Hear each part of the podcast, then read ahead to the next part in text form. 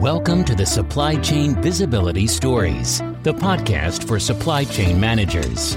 Brought to you by Acsis, the 100% supply chain visibility cloud solution provider. Supply Chain Visibility Stories is hosted by Bill Wall, a technology industry veteran and enterprise software professional. Thanks, everyone, for joining us. Today marks the next in a series of discussions exploring the intersection of technology and business. Our discussions are designed to be brief and focused, and we're hoping this podcast format inspires our audience to think about how technology impacts their own organizations and to engage with us as our series continues. I'll have information about how to engage with this series and our guests at the end of today's discussion. My name is Bill Wall, and I'm honored to be the host of this series brought to you by Acsis. I'm always fascinated by the business challenges faced by companies and how those challenges can be addressed by technology. We started our series looking at some of the macro trends facing companies today, including the impact of the pandemic and how that's been driving a renewed focus on global supply chains. Since then, we've been digging a bit deeper Today, we welcome two guests John DiPaolo, Acsis's Chief Strategy Officer, and Jeannie Duckett of Avery Dennison, Senior Manager, Traceability and Transparency Technologies. So let's start, John, with you. Welcome back to the program. Thanks, Bill. Good to be back. So let's set the stage. We've been talking about filling the gaps in transparency in the supply chain, and in particular, how companies can think about that effort from concept to execution. Today, we're going to dig a little further into what's going on, and in particular, issues around food packaging and food safety. Why is that so important in today's market? Yeah, I think, Bill, that's an interesting topic. Uh, you know, food safety and food traceability uh, has become more of a concern uh, in you know recent times as the delivery method for food has changed, as you know the amount of food moving through the supply chain you know has changed, and and just we also have the FDA starting to look at new rules and regulations around the new era of food safety. And, you know, I'm really excited to be talking with Jeannie today because she's a true expert in the space. And I think she'll give us some great insight on what the changes are um, around the, you know, food delivery, food safety, and food traceability, uh, and you know how that can impact companies and how companies should think about the intersection of applying technology to that problem as mm-hmm. well as standards so that th- that information can be shared you know across multiple stakeholders all right, sounds good. Let's bring Jeannie in. Jeannie, welcome to the program. Let's start by talking about your company. Tell us a little bit about Avery Dennison. Well, thank you, uh, Bill. So, Avery Dennison is actually quite an old company. Uh, we've been in business over 80 years, and we are a large company and we have obviously multiple different divisions. Uh, so Avery Dennison's primarily is a material company that we do a lot of research into uh, RFID labels. We're the world's largest RFID manufacturer. But my role in Identification Solutions Group is really understanding how to identify products as they move through the supply chain and what it's going to take to drive an interoperable supply chain for the food industry. You know, we've been talking on this podcast series, Jeannie, about a variety of industries, and it struck me that um, that food safety, like chemical product safety, like transportation safety, a lot of the issues are really common here. Shippers, receivers, and and everyone in between are concerned with where products are. Uh, are they safe in transport? How do we build in sustainability practices, and how do we make that all come together with technology? But what makes food particularly unique? Well, there's a couple things that make food particularly unique, Bill. And that was a very good observation on this whole concept of traceability. Because the concept of the underlying technologies between traceability is the same no matter what your industry. Whether you're looking at a shirt and you're trying to determine if the cotton was from Wuhan, China, mm-hmm. or if you're looking at food. But some of the particular challenges in food that don't impact like the drug supply chain or the apparel industry as much is there many more players involved. Um, so you have uh, growers, you know, where the food starts that then go to like a cooling house and then they pass up to seven, eight times they change hands on their way to the consumer. And so that presents a unique challenge that doesn't really exist in the pharmaceutical supply chain or in the apparel supply chain, which are much more vertically integrated. Uh, and then, of course, food has to be maintained, as you pointed out, at temperatures, which is going to make it more difficult. So, all along those steps of the supply chain, there's an opportunity for technology to provide data and information. Is the vast majority of it around uh, time and temperature and storage? Uh, or is it really more about where the product is at that moment and moving, or it is a combination of all of those factors? Well, today, a lot of the information that you are generating is really been focused on the supply chain or the business functionality. And the food safety people haven't been involved as much, but you correctly pointed out, Bill, that in the new era, smarter food safety, uh, that this is beginning to change. Um, and so, what you saw since you were dealing with supply chain people are supply chain factors such as receipt, shipments, returns, you know, and that type of information.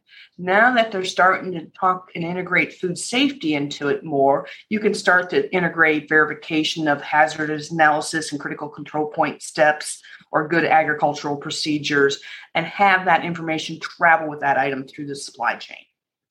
But like other uh, products where supply chain focuses on rapid delivery because there's just in time manufacturing steps, when it comes to food products, there is this issue of finding the maximum life for food. So wringing out the the speed of the supply chain and understanding the length of products in transit becomes particularly important. Well time That is a very good call. Well, life of food is a very complex subject, and it actually has multiple factors impacting it, including temperature, uh, different types of emission of gases, wrap. But just go back to your point about shelf life. Uh, there was an ECR Law Center in Europe that did a study, which I talk about quite frequently, and it's referenced out on the web. Uh, they showed that if you reduce uh, or increase on shelf availability life, so they have this term called on shelf availability life, mm-hmm. by one day, you cut food waste by 42%. Wow.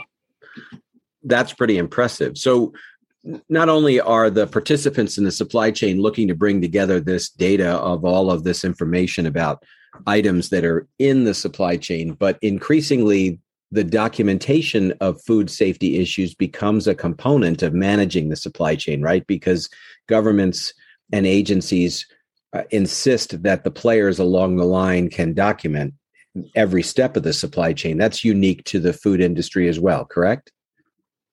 Unique to the food industry. You always have things like right now, the United States won't allow import of cotton from certain regions of the world. So you can't import a shirt made out of that material. And then there's always things like conflict uh, metals. But it's particularly difficult in the food industry, once again, because the number of times that product changes hand. So I recently worked on a seafood traceability program where the food was in four different countries before it was imported into the United States. Mm-hmm. So it went for, to four different countries for four steps of processing. And try to maintain that unbroken chain of custody requires standards because you're be having so many people touch it. I suspect that we could spend an entire podcast, uh, maybe even seven podcasts, on the subject uh, of of standards. Um, but we often talk in this podcast series about the challenges uh, in the supply chain of a variety of systems bringing data points forward and being integrated. Can you give us an example of the challenges between all of these individual point solutions and when a supply chain is truly integrated from a data perspective? Certainly. Uh, I recently worked with a really large uh, QSR here in the United States and they were discussing with me that they had invested actually quite a bit of money on uh, temperature systems with Bluetooth and GPS for their pallets mm-hmm. so that mm-hmm. they can track their food with the pallet to get a better idea of what we were talking about that visibility into the supply chain where are their products when is it going to be arriving at a dc when is it going to be delivered to a store um, but then they were sharing with me a frustration that they couldn't really leverage that data with any of the rest of their data. And I'm like, well, that's because you looked at solving a problem uniquely to solving a problem. You wanted to know where your your pallets were, so someone sold you a solution to tell you where your pallets were. instead of saying i want to i'm looking at this as a component of my entire supply chain and i want just this data on my product as it's moving through the supply chain and putting in a different format that might be more leverageable so i think you're making a really important point here jeannie because we often talk about the unique business challenge. You talked about pallet location. Uh, we talked in an earlier podcast about damage of audio auto parts in transit. But if you're managing the total supply chain, you're certainly interested at each point along the supply chain or the issues you're facing. But at some point, you need to step back and think holistically about how to manage the entire supply chain end to end. And that's what you mean when you talk about an integrated solution, correct? That's correct. What you would like to do, and this is why bringing those food safety people in, as John referred to, is so critical because they have been doing this since the 70s, is come up with a food process map and mm-hmm. draw the map, the flow of how your products end up from source into your facility. And then what they'll do is uh, analyze what the critical control points are in that food process map, whether it's a temperature control for distribution, uh, non uh, integration or non contamination during a uh, when you're making a salad, whatever your critical control point is. And then you can go to the technologist and say, This is my map. I need to track this information from here to here. And I would like to tie proof into that mm-hmm. this is mm-hmm. organic, that it, it has no cross contamination, that this is the allergens. How do I do that? So people need to start changing the questions they're asking. Right. And and focus on their technology investments so that they come together rather than a, a series of disparate projects. Correct. Yeah. And look at what your overall objective are. So if your objective is to verify to your consumers that you really have organic produce and that um, it's peanut free or nut free or allergen free, then focus on how you're going to tie that information, what information you need to on as comes through the supply chain. So you can deliver that information to a regulatory body, to a consumer, to your in-store marketing people, whoever needs that information. So before we wrap up uh, today, uh, I do want to ask you one additional question because in many of these podcasts, we've talked to industry experts like yourself about a, a topic that is increasingly becoming important in supply chains, which is sustainability in packaging. Uh, what, what advice can you give people about how technology plays a role in the sustainability topic? Well, technology is critical in sustainability. Um, and there's some fascinating work in other areas like construction and stuff. But limited to food, what you're going to see is sustainability in two ways. You're going to see that the packaging is developed to keep your products fresher, your fresh produce, to maintain that product, to reduce outgassing, and, and to control the things that packaging can do to keep that more uh, product more viable longer, to reduce that food waste. Mm-hmm. And the other thing you're going to see is you're going to see a lot more both supply chain applications for reusable containers as well as consumer applications for reusable containers. So you're going to be able to start seeing, um, you know, drop off points, and you already are in some of your quick serve restaurants here in the United States and Europe, where you might have a reusable coffee mug. And when you drop that coffee mug off, you get credited back to your account the deposit on that coffee mug. Well, in the future, you could see where multiple QSRs use the same type of uh, serving devices and people just drop it off wherever they happen to be at the mall, at an airport, wherever they are, and they're credited back that deposit. And and for our audience, just because the the points you've made have been so compelling, uh, the term QSR, what does that stand for? Quick service restaurant. Got it. Okay, good. This has been very interesting. And I think, Jeannie, what we're going to discover is there's a wealth of opportunity in the topics we've covered around traceability, sustainability, food safety documentation to explore an additional podcast. But, John, it, the, the discussion always leads back to there are so many ways the supply chain can be integrated with technology, and all of this information can come forward. It could be a little daunting to companies to figure out where do I get started? What's what's your advice uh, for people in the food safety or food supply chain space? How how do they get started on this journey? Bill, I think that there's a you know there's a, a lot of resources you know that are out there um, available you know for people to to take a look at you know what is coming up from a regulatory perspective you know what standards are out there. You know the new era of smarter food safety from the fda is is a good place to to take a look at you know and and subscribing to you know their emails and understanding some of the different use cases that are coming and some of the different technology uses and things like that.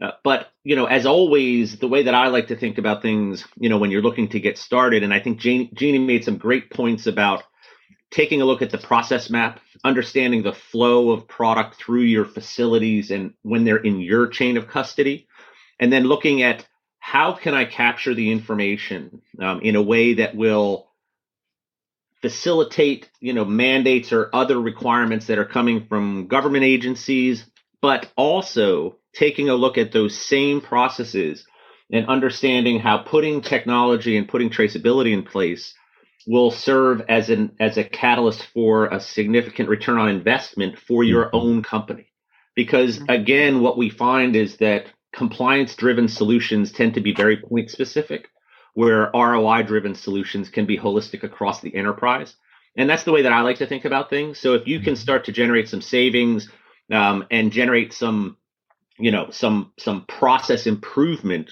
through the through the use of uh, the technology as well as leveraging uh, you know what is coming down from a regulatory perspective you're going to be way ahead of the game and it will become ingrained in your processes versus something that i have to do in order to support a reporting mandate or a regulation or something along those lines. So again let's come back to thinking about how operational excellence can be worked into this process and benefits to not only the company but the entire supply chain and of course, John, choosing the right partners to have with you along the journey will be important. So our thanks to, to Jeannie Duckett of Avery Dennison.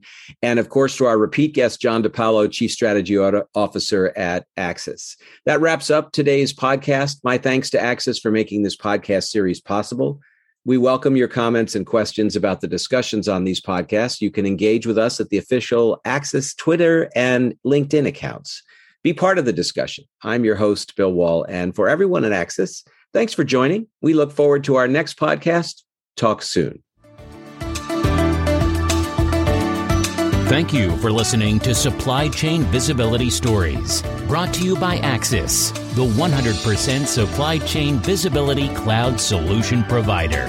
Visit us on the web at acsisinc.com. That's A C S I S inc.com.